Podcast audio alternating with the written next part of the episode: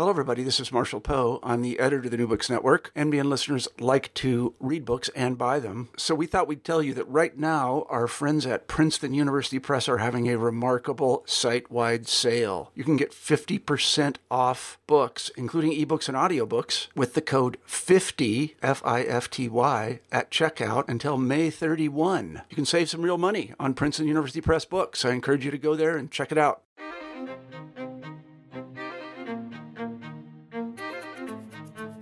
Welcome to New Books in Israel Studies. I'm Yaakov Yadgar, and today we're talking to Jamie Stern Weiner about his edited volume, Moment of Truth Tackling Israel's Palestine's Toughest Questions.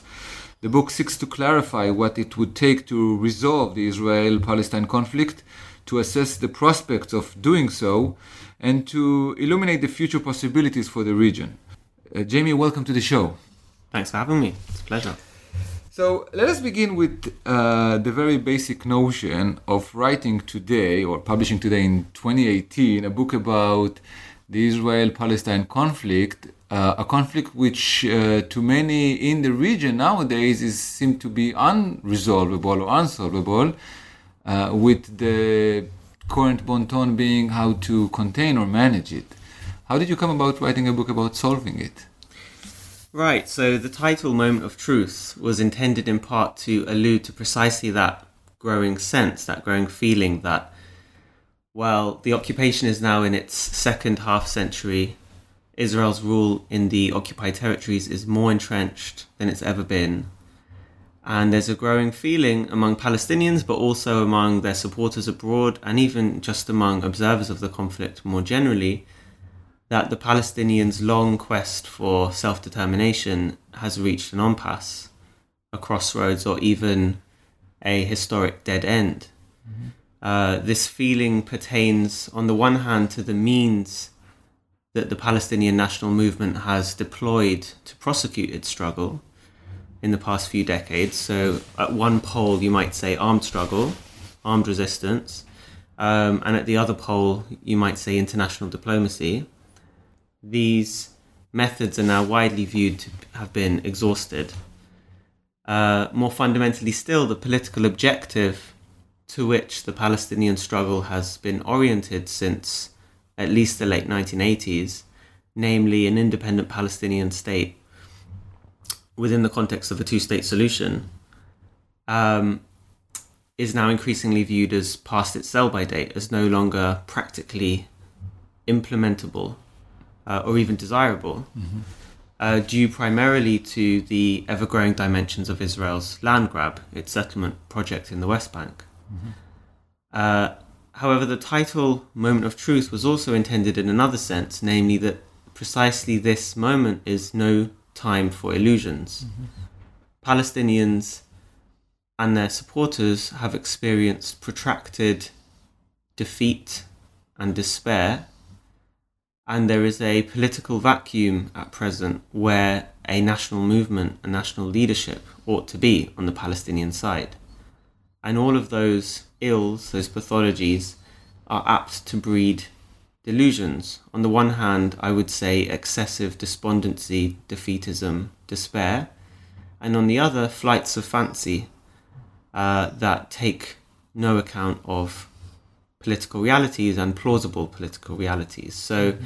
this book was an attempt to use the series of rather miserable milestones that we recently passed the 50th anniversary of Israel's occupation, the centenary of the conflict, if one dates it from the Balfour Declaration, the 10th year of the siege of Gaza, um, to use those uh, landmarks as an opportunity to soberly, clearly, uh, reassess uh, the situation, to take stock, to draw on now five decades of what have mostly been failures and false starts, and to think seriously just what is and what is not possible in Palestine going forward. Mm-hmm. Not a minor task. Now, um, so uh, let's discuss for a moment how uh, you frame the discussion or the debate. Um, the book is divided into three main sections titled Palestine, Strategy, and International. Uh, can you maybe explain what um, each section is about, or what was the logic behind this uh, division of the book? So the book's trying to do two things really. Number one, to assess the prospects of resolving the conflict, and number two, to weigh up some alternative strategies for advancing towards a resolution. And those are obviously closely related tasks, but nonetheless distinct. And so that explains why strategy was given its own its own section. Um, and under that section, the strategy section includes debates about questions like um, the utility of human rights as a framework for um, ending the occupation, whether or not armed struggle can end the siege of Gaza, which I think um, is obviously has great pertinence to what's currently going on, the courageous mass non-violent protests that are happening in Gaza um, as we speak. Um, whether or not the apartheid framework uh, in international fora, international legal and political fora, has potential for advancing uh, the struggle to end the occupation, and so forth. Um, as for the other two sections, Palestine and, and international, uh, I mean, the question of Palestine has been internationalized from its inception. Um, the prospects for resolving the conflict have always depended, on, to Palestinians' misfortune, I must say, on regional and great power developments. And so any assessment of the terrain uh, and of the prospects for moving forward has to take into account both the situation on the ground and the, polit- the politics on the ground um, and broader regional and international dynamics. Now, the book starts with Palestine because I think if previous national liberation struggles, and in particular, uh, an, an analogy that's often drawn upon when talking about this conflict, namely the struggle against apartheid in South Africa, if they teach us anything, it's that the internal struggle is prime is at least in a context like Palestine's is um, primary. External support is often crucial, but um, it's, secondary. So the book begins with a discussion of Palestine, um, partly for that reason, partly also because I think it's that prime arena, internal Palestinian politics, that is most challenging at present, that's most difficult.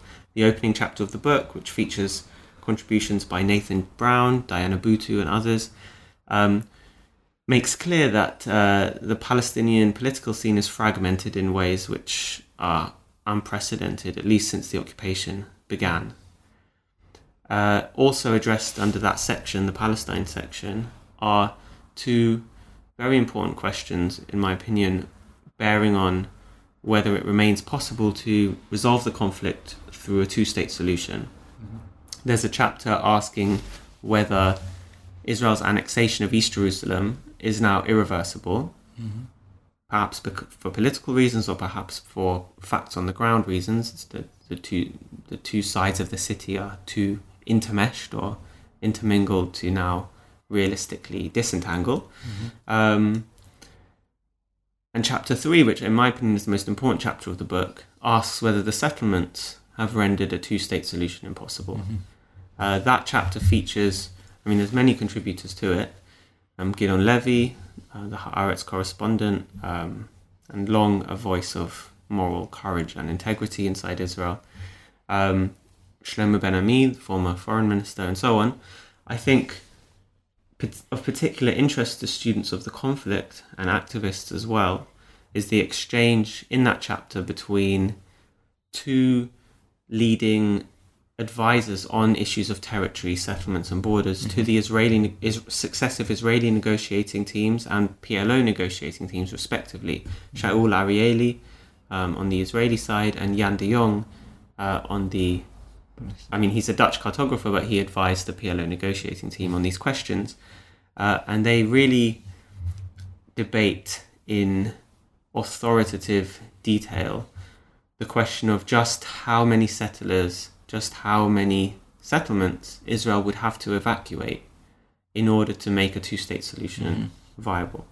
Um, so I think that's a crucial chapter. Now, as for the international section, um, the book features two chapters one focused on the regional scene and one on uh, the broader international scene, which uh, in this case focuses on the US.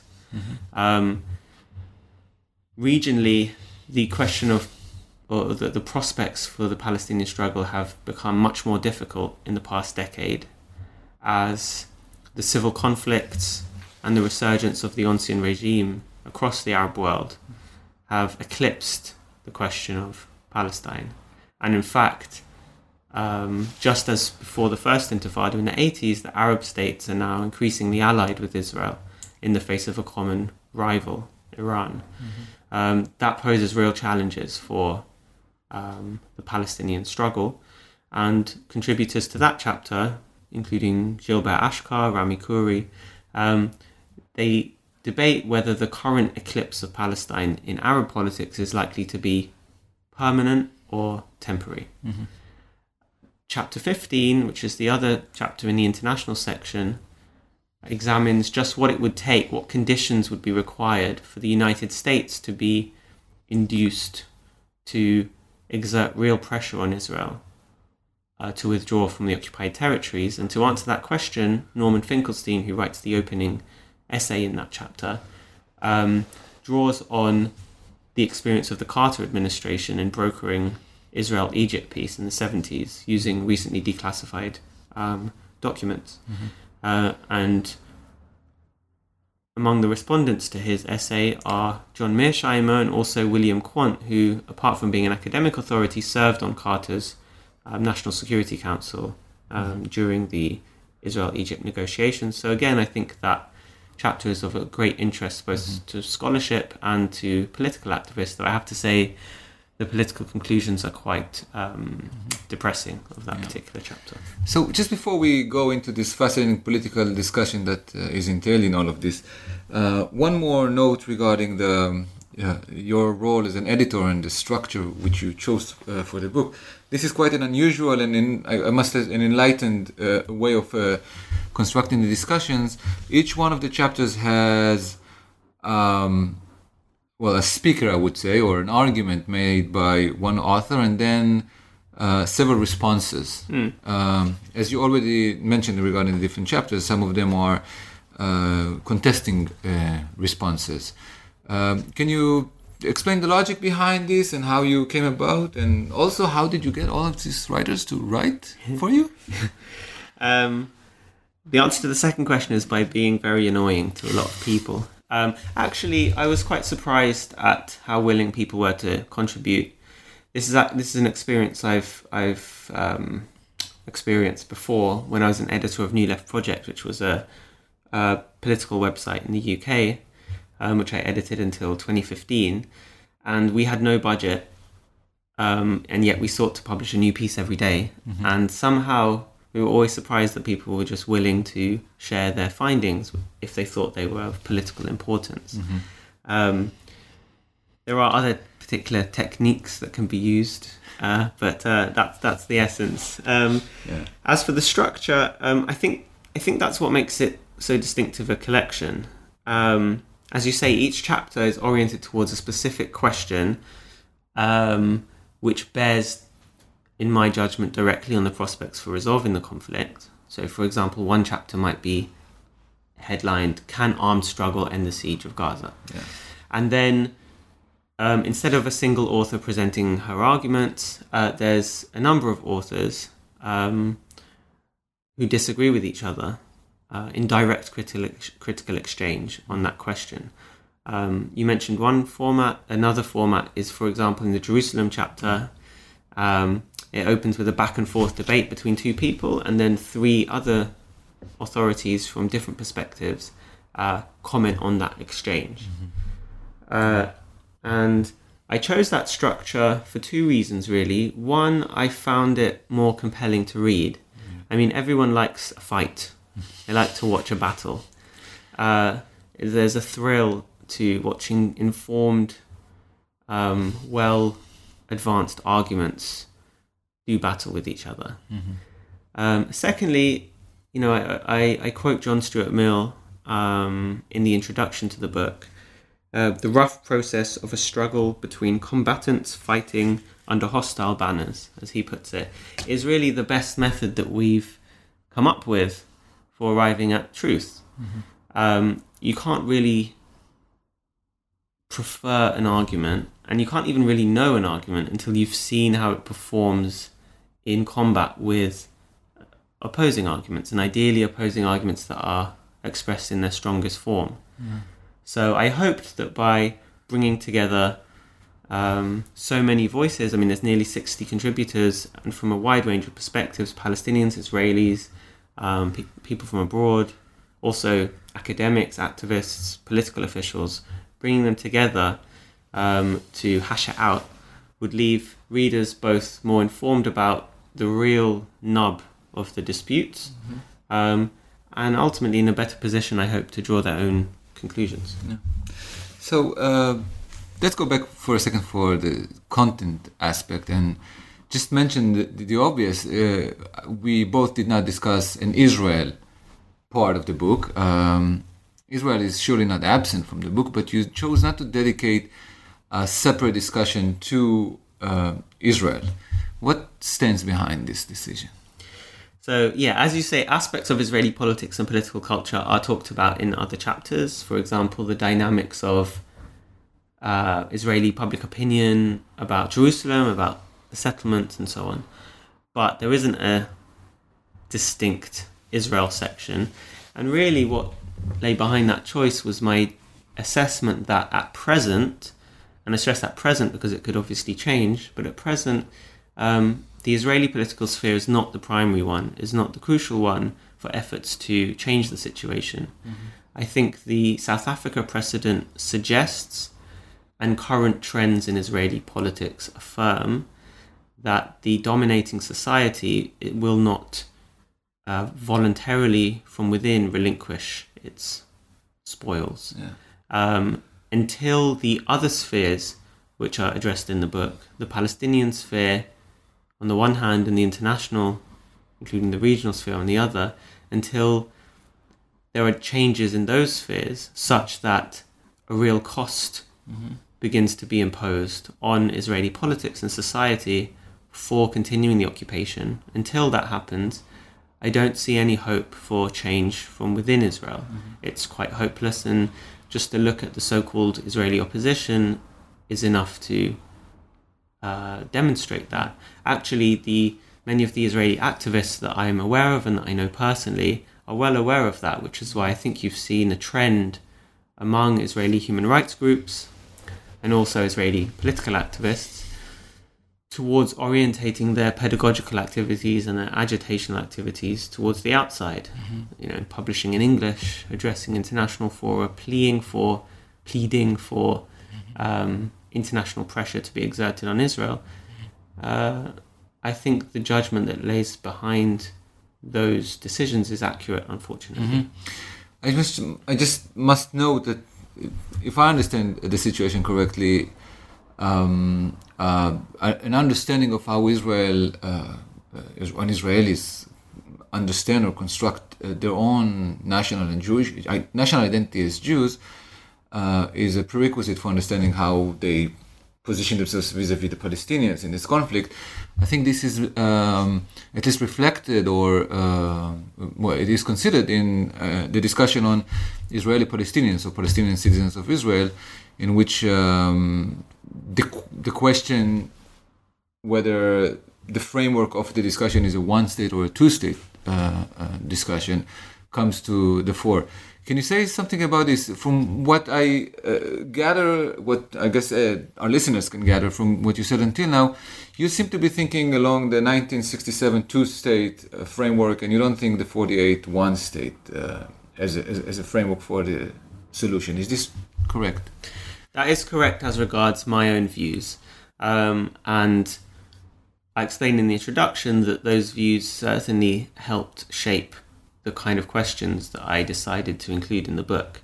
However, many, maybe even most of the contributors to the book do not agree with me uh, for precisely the reasons, or at least as, as precisely as part of the trend that we discussed at the beginning of growing despair in the possibility and even growing belief in the undesirability of a two state solution.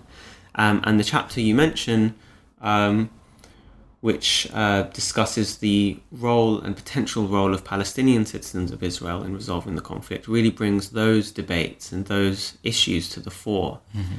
Um, the I think, at least in my reading of that chapter, um, the contributors show that the green line, while certainly important as a legal uh, fact, um, as a as a description of reality, mm-hmm. um, obscures as much as um, it enlightens. Mm-hmm. Many of the processes, as, as for example the chapter by Suhad Bishara in the book shows, the processes of dispossession, of displacement, of legal discrimination, and so forth, which um, have characterized Israeli rule in the occupied territories, not only did characterize how Israel um, or how the Yishuv mm-hmm. um, colonized what's now Israel, but continues to characterize how the state of Israel relates to its non Jewish minority. Mm-hmm. Um, so, that one state reality, as it's often called, is a crucial fact to consider. Mm-hmm. It doesn't follow that politically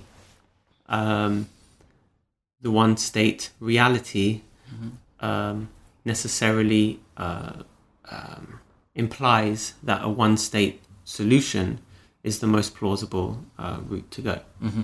So, and um, so, given this uh, reality of Israeli society, as you described it, as seeming to prefer now to just contain or uh, maintain the conflict, and um, well, probably not willing to make uh, concessions to reach a two-state solution.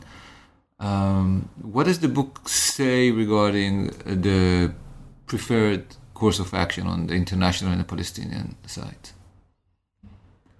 So, most of the contributors to the book, not all, but most take it as a given that uh, the chief obstacle to resolving the conflict in general and ending the occupation in particular is Israeli intransigence combined with the lack of leverage on the part of Palestinians on their own to overcome Israeli rejectionism mm-hmm. and the at present unwillingness of international actors to um, exert pressure on Israel to bring it into line.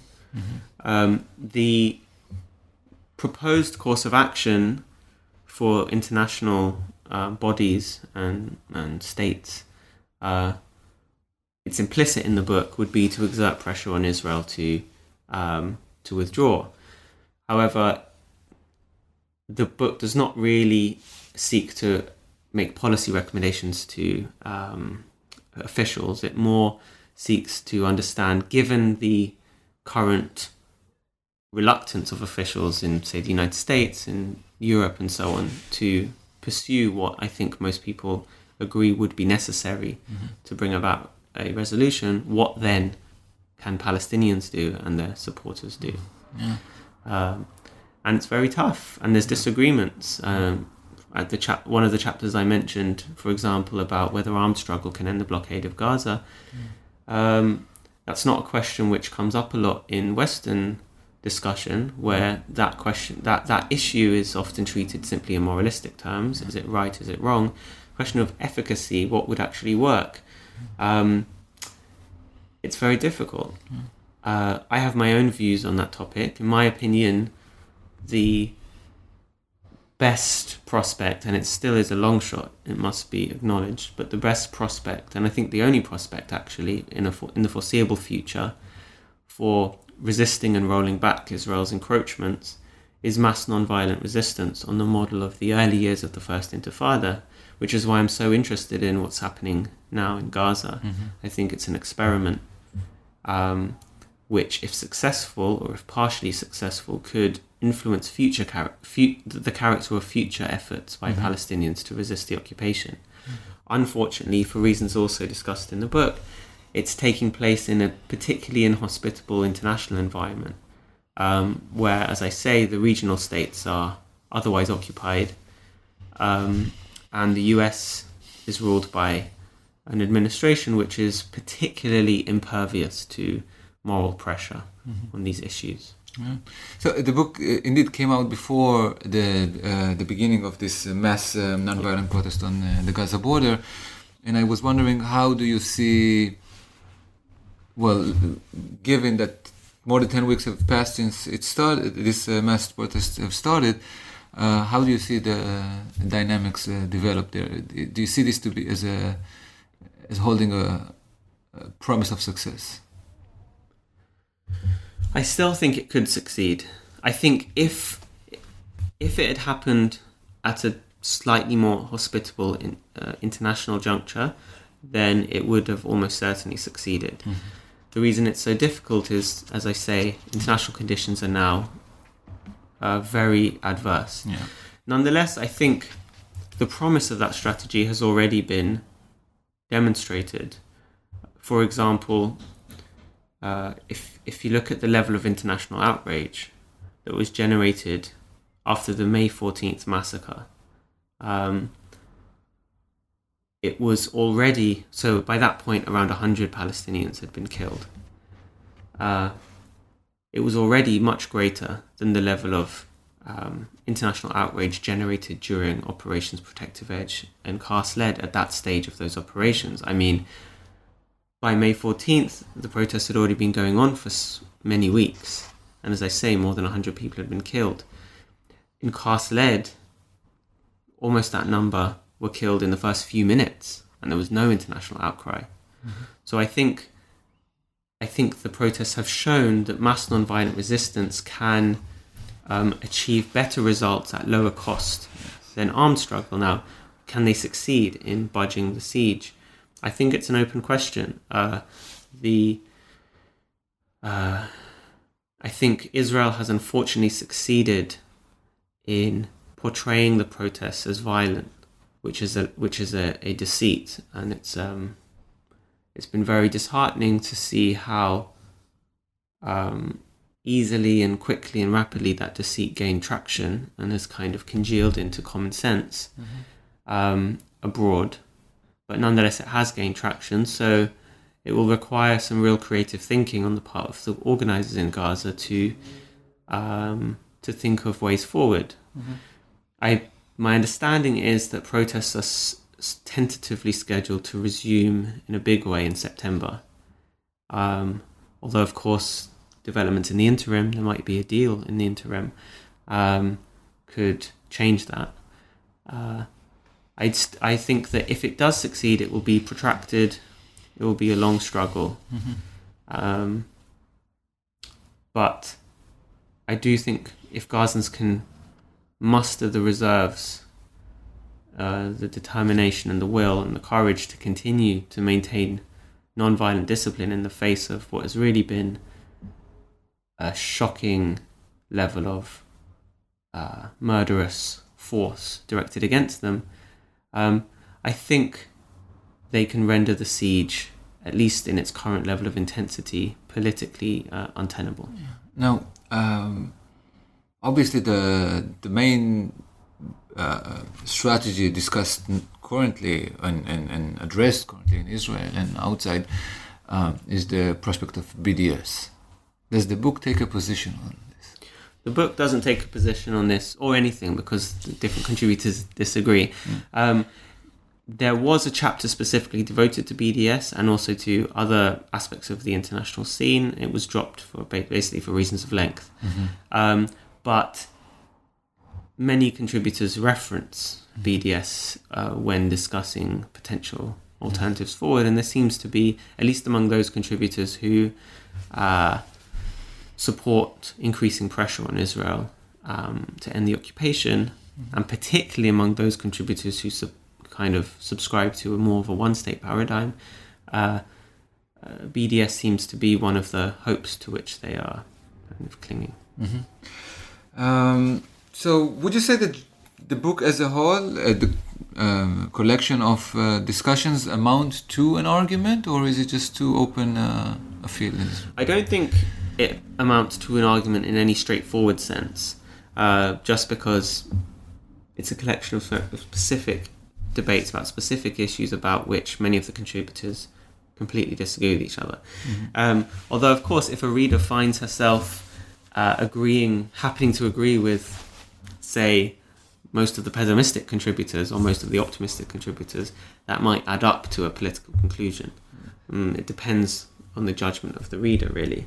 Um, I think it's fair to say that the book as a whole is rather sobering as regards the scale of the challenge faced by Palestinians and supporters of truth and justice in that region. Um, what I hope that it will do is to prompt readers, uh, both new readers but, and, and also readers who uh, are already well versed in these issues, to look afresh at some core issues and to rethink them. Yeah. Um, the participants are not arrayed on traditional lines. It's not a pro pro Israel versus pro Palestine sort of book. Um, they approach these issues from unusual angles, one would say. So I hope that it causes readers to think about these issues afresh. So you obviously arrived at the- project uh, very well informed and also involved in, in, in, I guess, in the politics of the of the conflict. Uh, what did you learn from the process of doing it? What uh, what did it contribute to you as an editor? The process was extremely educational, um, both for sure as an editor and as a student of the conflict. Every chapter taught me things that I didn't know, and in fact, the whole thing was an exercise in realizing how much I don't know still about the core issues. Um, perhaps because the debate, at least abroad, is tends to be focused on a number of flagship issues, you might say, say one state versus two state, without really going into a lot of the the details. And and I think one of the things I really learned from the book is that the devil really is in the details, um, and the answer to those often technical questions can't be straightforwardly read off from one's broader political um, perspective. Instead of going through like all of the specific things that I learned, I guess I would answer the question by pointing to a, a couple of overarching insights that I gleaned.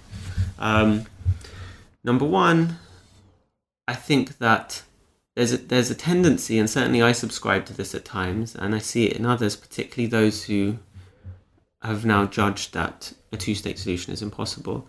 There's a tendency to view the obstacles to resolving the conflict as if they were kind of physical obstacles, like the settlements are now too big to make a viable Palestinian state possible, for example.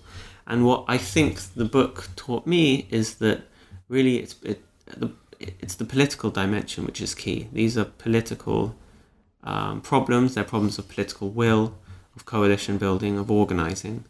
There's nothing. It certainly wouldn't violate physical law to withdraw the settlements, uh, or at least enough of the settlements to, to make a two state solution possible. It's a question of politics. That's one big insight that I think I drew. Um, another is kind of what I just said, which is that um, on many of these issues, they're quite technical, and you have to uh, you have to drill into the details and be willing to um, temporarily set aside the broader kind of slogans to which one's committed. Um, I think a good example is the chapter on the settlements, where um, Shaul Arieli, for example. So I think I think there's a, a common view that the settlements are completely sprawling. They've covered the whole West Bank, and there's no physical space left for a Palestinian state. Um, Shaul Arieli's contribution makes clear that's not the case. In fact, the distribution of the settlements is such that they're concentrated very close. Most of the settlers are concentrated close to the Green Line. The settlement blocks, as they're called, it slightly depends on how you define what's included in the blocks, but basically they take up four, four to five percent of the uh, West Bank.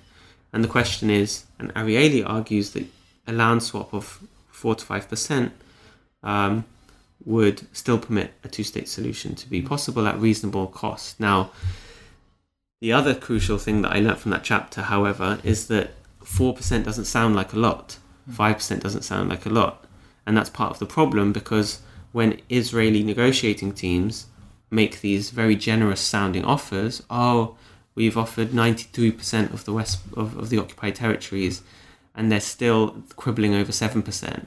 It sounds like Palestinians are being unreasonable. But what Jan de Jong's contribution to that chapter, which is in opposition to Arieli's, makes clear is that it's quality, not just quantity. I mean, take the obvious example, I think East Jerusalem constitutes 0.5% less than 1% in any case of the occupied territories, but a Palestinian state is inconceivable without it. Um, more generally, to assess the viability of particular land swaps, you have to take into account their impact on the socio-economic viability of a future Palestinian state. The areas where Israel has concentrated its settlers are not just close to the Green Line, they're also right in the middle of the heartland, the economic heartland, the transportational um, nexus and hub of a future Palestinian state. Um, and Jan de Jong argues that to uh, annex those areas to Israel while giving Palestinians some, you know, peripheral areas in return would fatally undermine the viability of a future state. Now, these are technical questions and they have to be addressed in a much more serious and informed way mm-hmm. than um, they, they, they tend to have been. Mm-hmm. And I have to say, the book at least offers uh, uh, an opening for a discussion focused on these questions, which is why so. It is why so why, why it's so important. I'm sorry. We've taken uh, almost too much of your time. Can you just tell us, uh, in closing, uh, what research you're working on nowadays? So I'm very excited to be beginning a PhD uh, at the University of Oxford in October. I'm also working on a book with a brilliant activist and writer from Gaza, Mohammed Shahada, uh, about the current protests in Gaza. We've just started working on it. Um, I've already explained why I think these protests are not just one of the most heroic and inspiring examples of non-violent resistance that I'm aware of, but they also have the potential to be a turning point in the Palestinian struggle uh, against the, the siege first and the occupation more generally. So we've just started working on that book, um, and I hope it will be out next year. Hopefully. Jeremy Stern-Weiner, thank you for coming to the show. Thanks so much.